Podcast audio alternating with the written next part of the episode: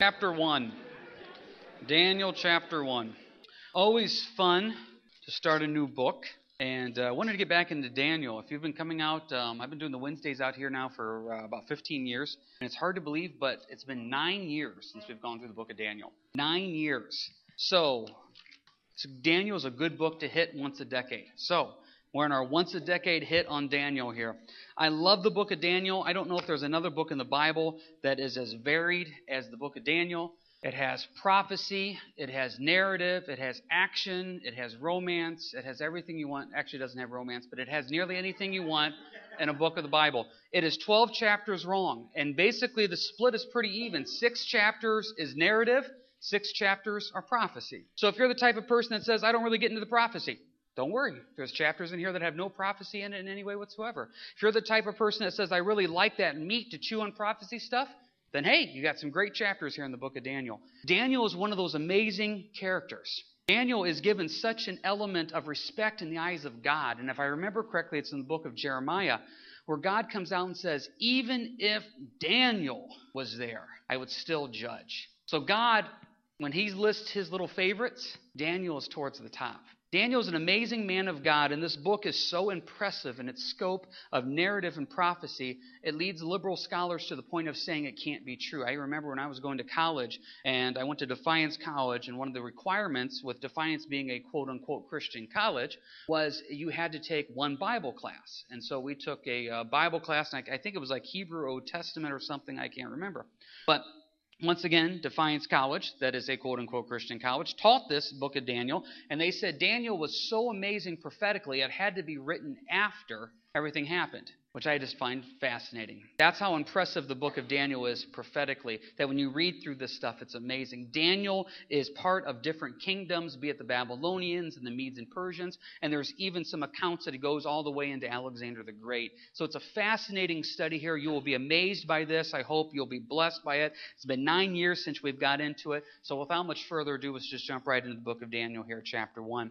Verses 1 and 2, it says, In the third year of the reign of Jeconiah, king, excuse me, Jehoiakim, king of Judah, Nebuchadnezzar, king of Babylon, came to Jerusalem and besieged it. And the Lord gave Jehoiakim, king of Judah, into his hand with some of the articles of the house of God, which he carried into the land of Shinar to the house of his God, and he brought the articles into the treasurer's house of his God. Now, real quick, we have to set the background for this, and I try to make it as simple as possible. I know some of you don't like history, some of you do, but just look at the top of your sheets right there. This is what we're talking about. King Jehoiakim. 2 Kings chapter 24 and 606 BC, Nebuchadnezzar, head of Babylon, comes and besieges, come and besieges um, uh, Jerusalem here. The city is captured, and as the city is captured, Daniel is now taken to Babylon. So this happens the first time, the first time that Jerusalem is besieged here by Nebuchadnezzar. Now, what happens, and this is just a little bit of extra detail here in 2 Kings 24, what happens is Jehoiakim is taken out of rulership. His son, Jehoiachin, is put in, in rulership. Well, what happens is he rebels again. Nebuchadnezzar comes, defeats Babylon one more time, takes more captives away. Then one more king is put in place, King Zedekiah. Well, he rebels again. Basically, Nebuchadnezzar says enough is enough. He comes to Jerusalem in 586 BC, totally destroys Jerusalem, and Israel ceases to exist as a nation. Which is a really neat side note because Israel ceased to exist as a nation in 586 BC, but in 1948 it came back again. Now, stop and think about that for a second. Nowhere in the chronicles of history has a nation ceased to exist for about 2,500 years and come back. That's a God thing. Now, that's a whole other story for a whole other day, but you see the amazingness of this. And this is all a God thing. Long story short, what happened was is the Lord had told the nation of Israel they need to take something called a Sabbath's year. Which every seventh year they take the year off, which I think is an amazing concept. Every seventh year you just get to take the year off. Don't worry about farming, don't worry about crops, don't worry about anything. It's a faith thing. Trust that the Lord is going to provide this for you. And so then every seventh year you take the year off, God provides for you, and you get a whole year to chill out. Great. There's not one recorded instance in the Bible of Israel doing this. You know how big of a faith thing that is? I mean, can you imagine going to your spouse tomorrow and saying, Hey, I'm calling this a Sabbath year. I'm not going to work for an entire year, and we're just going to trust in faith that God will provide, meet our bills, meet our needs. It's a huge faith thing. Israel didn't do it. 490 years passed, so God came and said, You know what? You owe me 70 years. 70 years you need to take a break from the land. So what happens is, and this is all in the Bible here, God takes Babylon, uses it as an instrument of uh, destruction, an instrument of judgment on Israel, takes Israel away for 70 years. Then after 70 years, guess what happens? They get to go back. That's Ezra, Nehemiah, where they go back and rebuild the temple and the wall. So this is the background to this. 2 Kings 24, if you want more detail on this. And what happens is you see what they did. These kings were rebelling against Nebuchadnezzar. Nebuchadnezzar finally says, enough is enough, destroys Israel. Israel ceases to exist as a nation. They go into captivity for 70 years, which is the book of Lamentations, the book of Jeremiah, the book of Daniel. After 70 years, they get to go back which is the book of Nehemiah and the book of Ezra. So, this is quite the element of history here that's going on. So, this is our background until what's happening here in verses 1 and 2. Well, we see what happens is Daniel is one of the guys that's taken captive. We see that. Verse 3 Then the king instructed Ashpenaz, the master of his eunuchs, to bring some of the children of Israel and some of the king's descendants and some of the nobles, young men in whom there were no blemish, but good looking, gifted in all wisdom, possessing knowledge and quick to understand, who had ability to serve in the king's palace, whom they might teach the language and the literature of the Chaldeans. Chaldeans is another way to say Babylonians. Verse 5 And the king appointed for them a daily provision of the king's delicacies and of wine which he drank, and three years of training for them, so that at the end of that time they might serve before the king. And from among those of the sons of Judah were Daniel, Hananiah, Mishael, and Azariah. To them the chief of the eunuchs gave names. He gave Daniel the name Belshazzar, to Hananiah Shadrach, to Mishael Meshach, and to Azariah Abednego. And that's what we know them by, is Shadrach, Meshach, and Abednego, and we know them by Daniel. Now, I've always liked verse 4. I think this is a perfect description of me, young men in whom there was no blemish, good looking, gifted in all wisdom. I like that verse. What they did is they picked the cream of the crop. So, what is happening here is they're coming into Israel. They've defeated it. Now, they don't want anybody real old. Because you know what happens when you're real old? Already trained. You're already distinguished in what you believe and what you think. So if they get somebody too old, they're going to constantly rebel. Well, they don't want some little punk kid either because they don't want some kid they have to take care of. Most commentators believe that Daniel was probably only roughly between 14 to 17 years old. Old enough to be past the point of puberty and going into maturity, but not too old that he would be a problem. So they go and pick the cream of the crop of Israel and they bring them into Babylon, and they basically, the goal was what? Total indoctrination of everything. Absolutely everything. You will walk like a Babylonian, you will think like a Babylonian, you will talk like a Babylonian, you will act like a Babylonian. That was the total goal of this. Think about this for a second. Here's a young man 14, 15, 16, maybe 17 years old, completely taken away from his family, his language, his religion, his heritage, his nation, his country. He's thrown into this. And if you want to get into a word study here a little bit, it's kind of hinted here in chapter 1. Some translations come right out and say it. A lot of people believe they took away their sexuality too and they made them eunuchs. Because the last thing you want is a, a Jewish guy reproducing more Jewish guys. So it's quite possible. That's why we never hear anything about Daniel maybe getting married, is they take away their sexuality too. This guy was literally stripped of everything. And it's symbolic that they changed their names. And then you know, names are always important to me. That's why I put it here in your sheets. You can see the original names of Daniel, Hananiah, Mishael, and Azariah. Good Jewish names. God is my judge. God is favored. Who is what God is? Jehovah has helped. Now look at their Babylonian names Belshazzar, Lord of the straitened treasure. The only thing they cared about was money. Shadrach, royal, the great scribe. That was his job.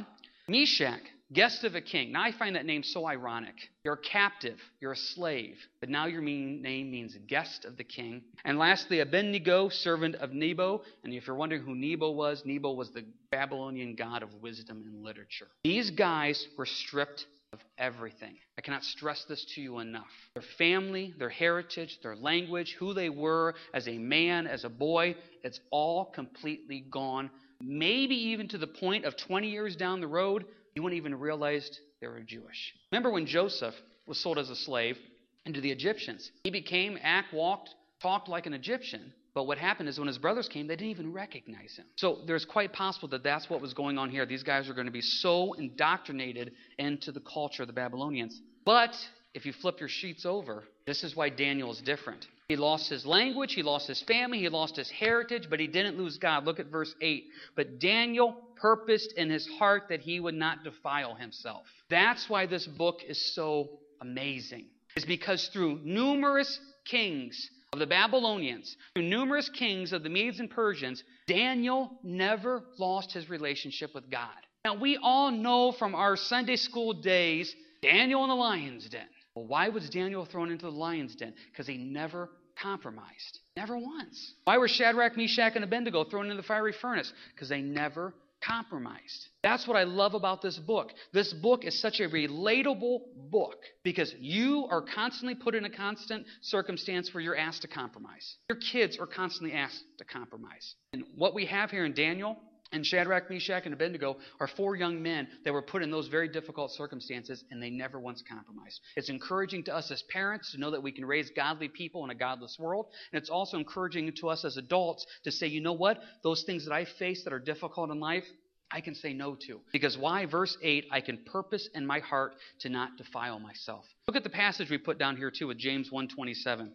Pure and undefiled religion before God and the Father is this to visit orphans and widows in their trouble. But look at this last phrase to keep oneself unspotted from the world. That, that's the goal, is that the world doesn't dirty you up. You're staying pure in an impure world, and that's exactly what Daniel did. Now, let's take a break here for a second before we get to the second half of this chapter. And got any quick questions, comments on the historical context here of Daniel or the introduction to who he was and what he went through to get to this point of being with the Babylonians? Yeah, John.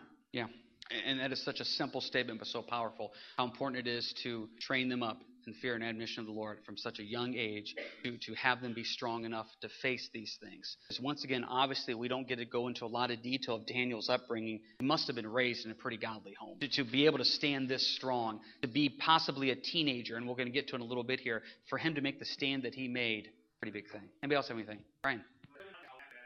And I'm glad you said that because I think sometimes what happens is when it comes to biblical history, we just tune out. It's important to know okay, Egypt's the world power. God uses Egypt to do bad things and to judge people. Well, then what happens is the Assyrians become the world power. Then the Babylonians become the world power. Then the Medes and the Persians, and then Alexander the Great. Then we can go down the Romans. But through all this, guess what happens? Jerusalem's still there. The Jews are still there.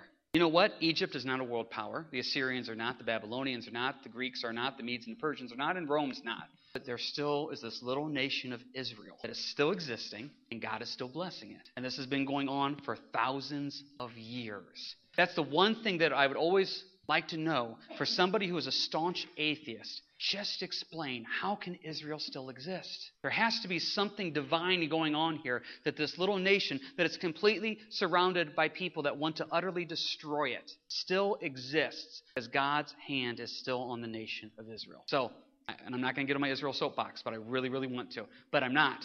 God's hand is still on it. And even through this, there's people like Daniel that's part of a remnant that stays strong to the faith. What an encouraging thing that is. Anybody else have anything you want to say here before we move on? Okay, what was the stance that Daniel made? Let's see what happens here. Verse 8 Daniel purposes in his heart that he would not defile himself with the portion of the king's delicacies, nor with the wine which he drank. Therefore, he requested of the chief of the eunuchs that he might not defile himself. Now, real quick, you may stop and think here what's the big deal?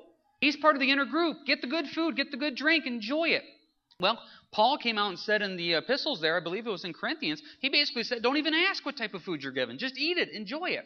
Well, what happened here is in Babylonian culture, these feasts were wide openly just an honor and tribute to their false gods. So by Daniel partaking of these feasts, he is partaking in basically, if you will, worship of these false Babylonian gods. Daniel says, I can't do that. Verse 9 Now God had brought Daniel into the favor and goodwill of the chief of the eunuchs. And the chief of the eunuchs said to Daniel, I fear my lord the king who has appointed your food and drink, for why should he see your faces looking worse than the young men who are your age? Then you would endanger my head before the king. So basically, what this chief of the eunuch is saying is, listen, you guys aren't eating, you're not drinking, you're going to look pale, you're going to look sickly, and it's going to come back on me. Verse 11 So Daniel said to the steward, whom the chief of the eunuchs had set over Daniel, Hananiah, Mishael, and Azariah, Please test your servants for ten days, and let them give us vegetables to eat and water to drink. Then let our appearance to be examined before you, and the appearance of the young men who eat the portion of the king's delicacy, as you see fit, so deal with your servants. So he consented with them in this matter and tested them ten days. And at the end of ten days, their features appeared better and fatter in flesh than all the young men who ate the portion of the king's delicacies. Thus the steward took away their portion of delicacies and the wine they were to drink and gave them vegetables. Now, parents, if you want to use that verse with your kids, I don't care. Go ahead. That's a biblical concept. It's probably my least favorite passage in the whole Bible, but it's in there. What it is is not so much the food per se, It's the honoring of the Lord. Daniel is taking a stand here and saying, I'm not going to do this. I cannot stress to you enough, verse 8. Daniel purposed in his heart that he would not defile himself. Listen, as born again believers in the Lord, you have to reach a point where you purpose in your heart that I'm not going to. I'm, I'm not going to look at junk I shouldn't look at. I'm not going to listen to things I shouldn't listen to. I'm not going to engage in gossip. I'm not going to look at people walking by that I find attractive. I'm not going to go down that path. Here's the problem. If you do not purpose in your heart that that is important to you, you're going to be open to anything and everything. 1 Corinthians 9:27 Paul says, "I discipline my body and bring it into subjection." We're all born with a sinful nature and that sinful nature wants to do things that aren't right. Now, I don't want to make this lesson turn into some types of works based lesson of just go out and, and flog yourself until you're obeying God. That's not the point. The point is in verse 8 Daniel in his heart said, I want to serve God. Now, we don't know for sure, but we're pretty sure Daniel's a teenage boy saying this. There's a lot of wisdom in here. There's a, there's a lot of devotion to God.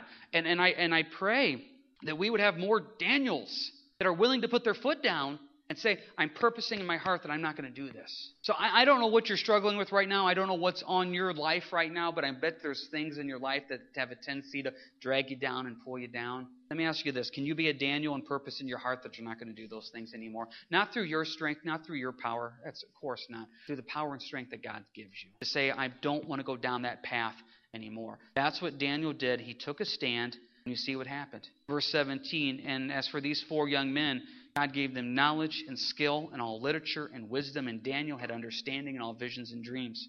Now, at the end of the days, when the king had said that they should be brought in, the chief of the eunuchs brought them in before Nebuchadnezzar. And the king interviewed them, and among them all none was found like Daniel, Hananiah, Mishael, and Azariah.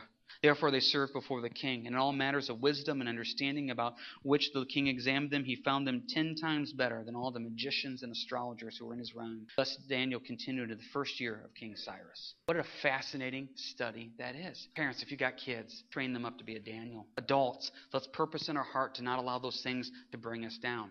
God's hand of favor was upon Daniel. Look at all these verses real quick. Verse 9, God had brought Daniel into the favor and goodwill of the chief of the eunuchs. Verse 17, God gave them knowledge and skill. Verse 19 and 20, they're before the king and they're found the best of the best. God put them there for a reason and purpose. Now, here's the thing, though, I find interesting God's hand is upon Daniel. What an amazing thing this is. But don't forget one thing. What is Daniel still?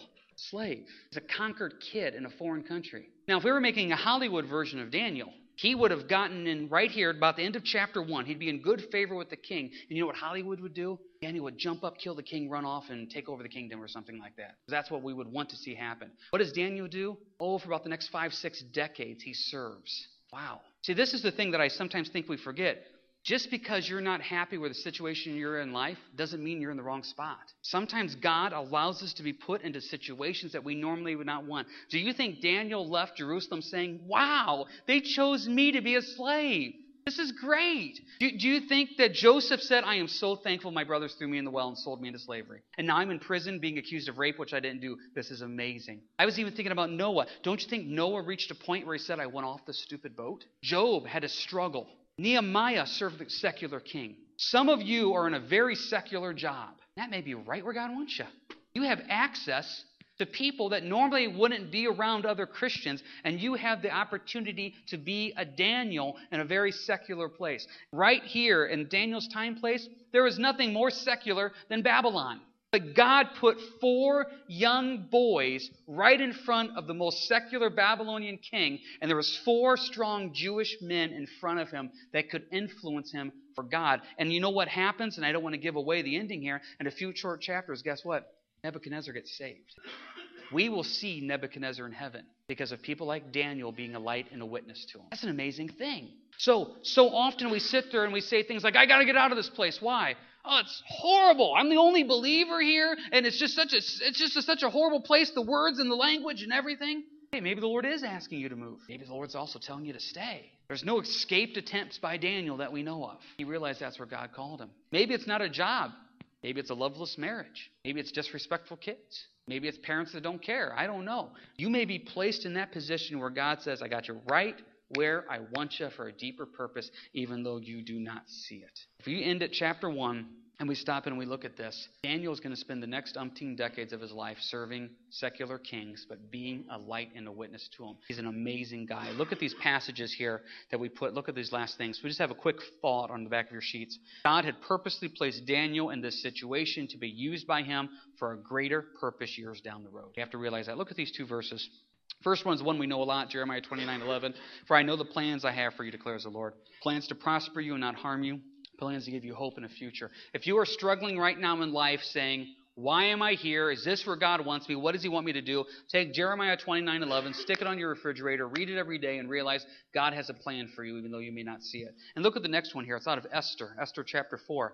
This is Esther's uncle speaking to her, saying, Yet who knows whether you have come to the kingdom for such a time as this? He saw the big picture, and he's telling Esther, God put you there for a reason. God put Daniel here for a reason. Never forget this was not easy for him. Never forget that it was not easy for him. He was stripped once again of his language, of his heritage, of his family. They tried to strip him of his religion, possibly stripped him of his sexuality. They stripped him of everything they could and Daniel still said in verse 8, I will purpose in my heart that I will not defile God. That's a huge statement. And God honored Daniel, and there's some amazing, amazing things that happened in Daniel's life here over these next 12 chapters because he decided as a teenage boy God comes first, and they're not going to let anything get in the way of that. That's a powerful statement to make. So I hope you're blessed by this study in the book of Daniel here.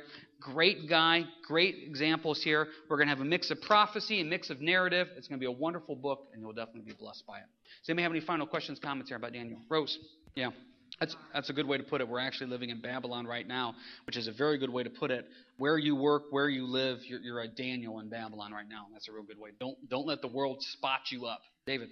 Yeah, the Bible refers to Babylon as two things. As number one, being an example of just the world system of greed and lust and decadence, but there's actual an actual city of Babylon that will be rebuilt too. So it's an actual physical location, but it's also a world system. Mm-hmm.